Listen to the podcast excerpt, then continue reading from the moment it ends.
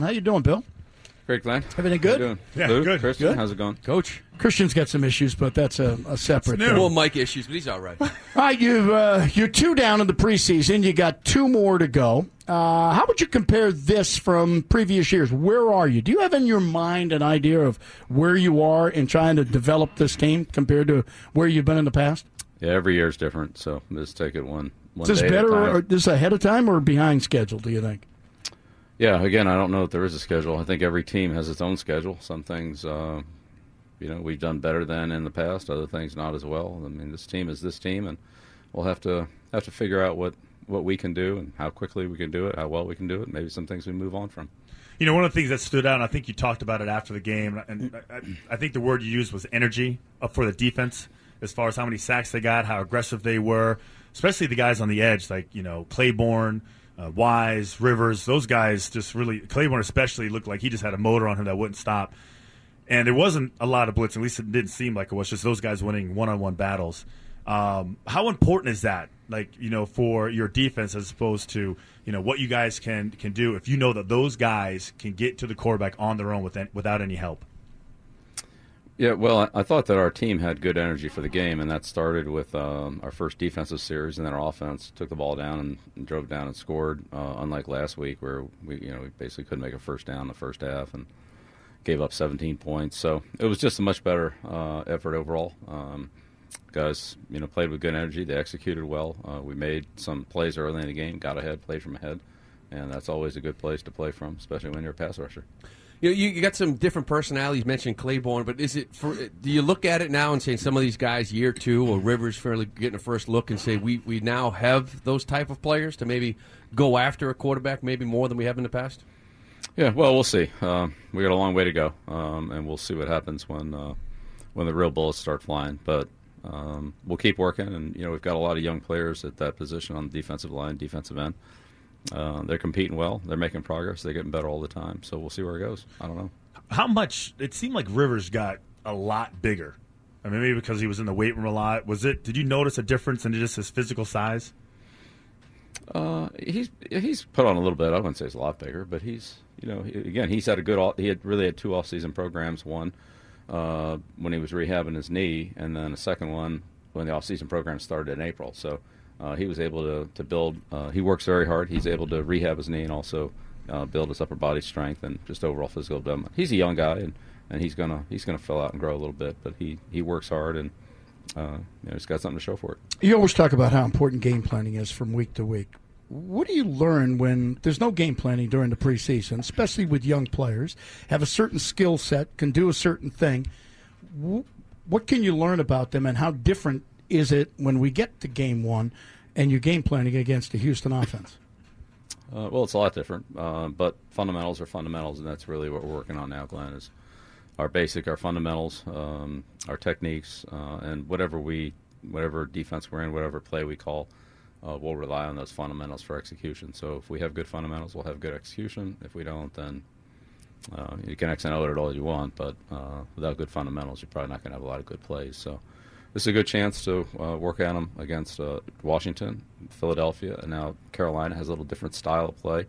Uh, obviously, different players, uh, so we'll see different matchups, and that'll give our players experience to build that, um, um, build the our overall confidence in our uh, execution of techniques and fundamentals against different players, not just our guys that we see day after day in practice, but uh, you know against real competition. These guys were talking about your defense and how aggressive it was. Do you alter during preseason or even during the season itself schemes, certain things you want to do defensively because you suddenly discover skill set of a specific player or players that change up the way you can play? Uh, yeah, we do that in all three phases of the game. If there's a player that um, we feel like is a mismatch player that we can gain an advantage with, then um, we'll have some some way to be able to work through that, um, depending on who the player is and so forth. What, what we're actually talking about, but yeah, sure, we try to take advantage of our mis- mismatch strengths. Absolutely, that's that's part of it. That's not part of this these games, Right. um, but it's certainly it's part of game planning. So you've always had these running backs great out of the backfield catching balls, and I'm just James White. I mean, Kevin Faulk is the guy that everybody sort of judges it on. But I'm curious, wh- where and Shane Vereen was another one. Where do you put James White in all this? Because it always seems like he's there coming up big in big moments. Yeah, all three of those players uh, were were really good, and um, and so have our slot receivers. Slot receivers have been very good too. We've had, uh, of course, Troy, and then Wes, and Danny, and Julian. Uh, so we've had a lot of good players at those two positions, and um, that's a, a good place to have good players in the passing game for our quarterback. Tom really knows how to use them, and uh, he does a great job of um, getting those matchups uh, as well as the tight end and the and the outside guys. But those two player, those two positions, no matter who's played there, uh, really over the last 19 years, um, they've all been pretty good. So um, that's been a good thing. James James is you know right there. You know he does a great job. Each one of them is a little bit different, but they've all been very productive. We, we read a report talking about the the running back in the NFL, and I think the first remember the first priority said something about pass blocking, and then it went to catching. You know, is that something we look at that third down back where the game is going, passing a lot? Is that the number one thing for your running back? Be able to, you got to be able to pass block, be able to be out in the field. If he's in the game on passing situations, it is. Yeah. If, if he's in the game in running Yeah. situations, then uh, not as much. But if it's passing situations, now there's some teams that don't ask their backs to pass protect a lot. Uh, they use them more as receivers and get them out into the pattern. That creates some problems with protection, but uh, it allows those players to not have to pass block. So it just depends on the scheme that uh, you're using. We we do both. So um, we and we've always done both. So I think there's a place for it. Coach, there's um like the helmet rule getting a lot of attention from former players, current players, and Devin McCourty was on last week with uh, Dale and Keefe, and he basically just you know they were asking him how does he handle it, and he pretty much said you know I just kind of play it how the refs are calling it that game. So if one ref's calling it and he's aggressive calling it, then they change it. Maybe they're a little bit more careful as opposed to maybe someone who's not as uh, you know flag happy. Is that is that as simple as it is as far as your advice to those defensive players on how to attack this rule? Uh, well, I, I can't speak for you know any individual player, and as you know, uh, Christian, every play is different, every situation is different, and you only have a split second to react on the field, uh, and that's why uh, NFL players are NFL players. I would just say, from my standpoint, uh, there's really it's not a change for us, not a change for our coaching staff. We've never taught that. We've never taught tackling uh, with the crown of our helmet, uh, putting our head down, and um, you know, leading our body forward in that, that type of position. Um, I don't think fundamentally that's a good position to be in. It's not effective, and uh, there's a lot of things that can go wrong besides getting hurt, and that's uh, an important one. Uh, so we've always tackled and blocked with our head up and our eyes open, our head back, so we can see what we hit, and um, that's the only way I've ever coached it. And if we do it that way, then we'll be within the rules. So that's that's what we try to teach. There's um, again, a lot of bang bang plays where you have to react quickly and try to make a tackle or make a block or uh, get an extra yard. And sometimes instinctively, uh, a player will put his head down. I think there's certainly more of an awareness of that now because of the way it's being called. But um, fundamentally, we we've never taught that in any technique. So that's not a big change for us. is there is there do you guys still do the the whole red line offense on one side, defense on the other side tackling where you have to stay on the red line and get tackled? I think that's what it was, right? One of my one of my least favorite drills. Yeah. well, What was your favorite drill? Did you have one? we uh, we practice tackling every day, and we practice good fundamental tackling techniques every day. Um, we reinforce uh, techniques that are done properly, and we correct the ones that are done improperly, whether whether that's in this area or uh, it could be in another area relative to the player's uh, feet and leverage and position and so forth. So. Uh, those are that's an important fundamental for us, running and tackling. Uh, we work on those every day. We absolutely teach them and and uh, correct them, um, uh, you know, ad nauseum, really, because it's, it's it's such an important fundamental. Yeah, Yeah, I think we, every- we, we do your drill. I heard you were just tapping off now. Yeah, I think everybody is for the safety in the game. Certainly, you guys are because it's your livelihood. But they're calling everything right now, Bill. They didn't call much in your first game. They didn't call anything. But you look around the league; they're calling an awful lot. Are you concerned at all that maybe, and they claim they're using this as a, a testing period? Are you concerned at all that by the time we get to the first game of the regular season, and we're only a few weeks away, that they may not pull back on, on these things. They're using this as a learning tool. Um, but are you worried that we start this regular season and they're calling a lot of these plays that simply nobody seems to understand the rule? Yeah, I, I think we understand it. I think I understand it. Um, we our team looked at probably 25 plays last night. I think all of us could see those plays, why they were called, and the ones that weren't called, why they weren't called. So, um, again, the officials have a tough job to make that uh, judgment, but I think the rule's fairly clear cut. Uh, if you lead with your hit and you make contact with the opponent, then that's a foul. So Why, why is defensive players getting called? We had a situation last week. James Every- White seemed every- to. Right. Everybody's, yeah. There, there's examples where everybody has been called. Uh, blockers, guys defeating blocks, uh, more tacklers, uh, but also some runners. Are- Uh, so, again, I, I think these are you know problems and questions that really should go to the NFL officiating department. Uh, it doesn't really matter whether I like the rule, or don't like the rule, uh, or what I think the rule should or should be, or should or shouldn't be called. That's not my job. My job is to understand the rule and to coach it. And as I said, we're not coaching anything any differently, and I'm not coaching anything any differently than I've ever coached it since I've been in the National Football League. We've never coached head down, top of the head. Uh, you know, don't see what the contact is, and and you know, put yourself in a position uh, where you could have a serious injury and not do your job. So uh, that uh, again, how it's officiated and so forth. That's not really. Um, that's something that the officials and uh, Al Riveron the NFL office could talk to you about. I, I really, that's not my job. I can't answer how hard it is or isn't to officiate. Uh, I just know what we're coaching, and that's what we coach. So when you say you looked at plays, are those plays that you guys pulled, or is the league communicating and sending plays saying this is what we we plan on calling, what we're not planning on calling? Yeah, both. Well, they they send us what they send us, plays they've called or plays they've missed or uh, whatever the case might be, and examples of it. Uh, we have our own plays, and um, again, regardless of what they call or don't call, that's a technique that we don't teach and we don't subscribe to. So um, whether they call it or don't call it, we don't want to do it because it's we don't think it works very well. So we're not we're not teaching that. Player does that. We want to instruct him how to do it properly, uh, not only for his safety but also so that he can fundamentally play, make the block or make the tackle or take on a block or whatever it is that we're talking about, uh, as opposed to um, these other techniques. You know, one of the things I was thinking about is just random question is just about you spent so much time on football and just football, football, football. Is there any point in time where you just say, "Hey, you know what? I'll just, I'm just kick back and read a book"? Is there just is there if there is downtime? Like, have you ever seen an episode of Game of Thrones? Do you, do you have a Netflix account? Uh, no, Linda does, but I don't have one. Yeah. No, but is- you know is I'm not very tech savvy, Christian. You know that. So Yeah. even getting it on the screen it would be very challenging. I think me. you could get Netflix. What about here. what about just like uh, Well, no, you have to, you know, go To to a download certain it. thing. You have to have a pass code or some. I mean, you know, right. Have Linda do it for you. it's not like you can just flip from channel 53 to channel 108. That's I can handle that. So But this is not But yeah, like we have you yeah. changing the clock in your car, which I remember a few years ago you had a little difficulty with. You know, this is a little bit different. You know, once you get it, you got it. It's there. Yeah, well, I'm just saying, if I didn't have some help, I don't think I'd be able to get to Netflix, Snapface, and Pandorama, and whatever else it is. That's a new one. I haven't heard that one yet. So what, what would what would what would But yeah, to answer your question, yeah, I mean, I, I definitely enjoy kicking back and relaxing. Um, What's the last non-football book you read?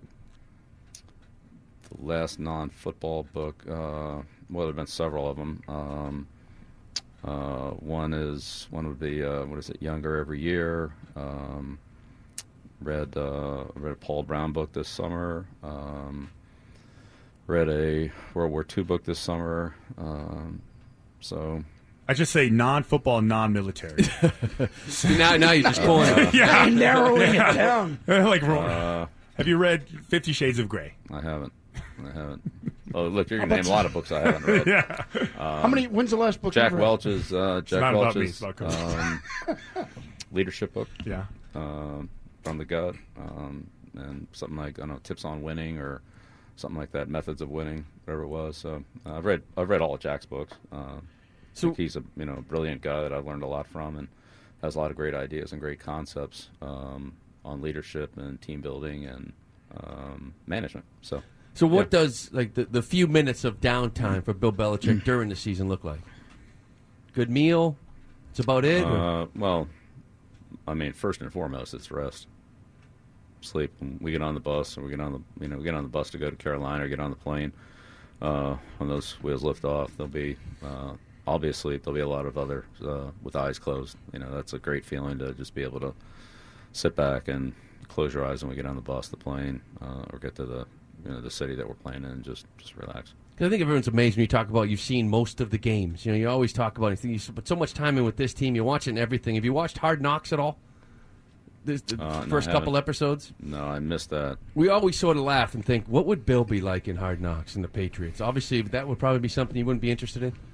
the inside Yeah. look at your team or you.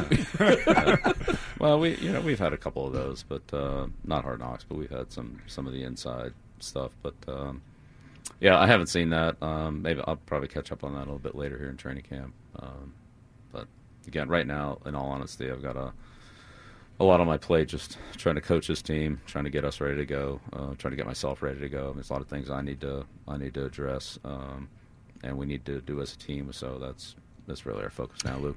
If they ever did come to you and wanted you and your team to be part of Hard, hard Knocks, how would you get out of it? what would your excuse be?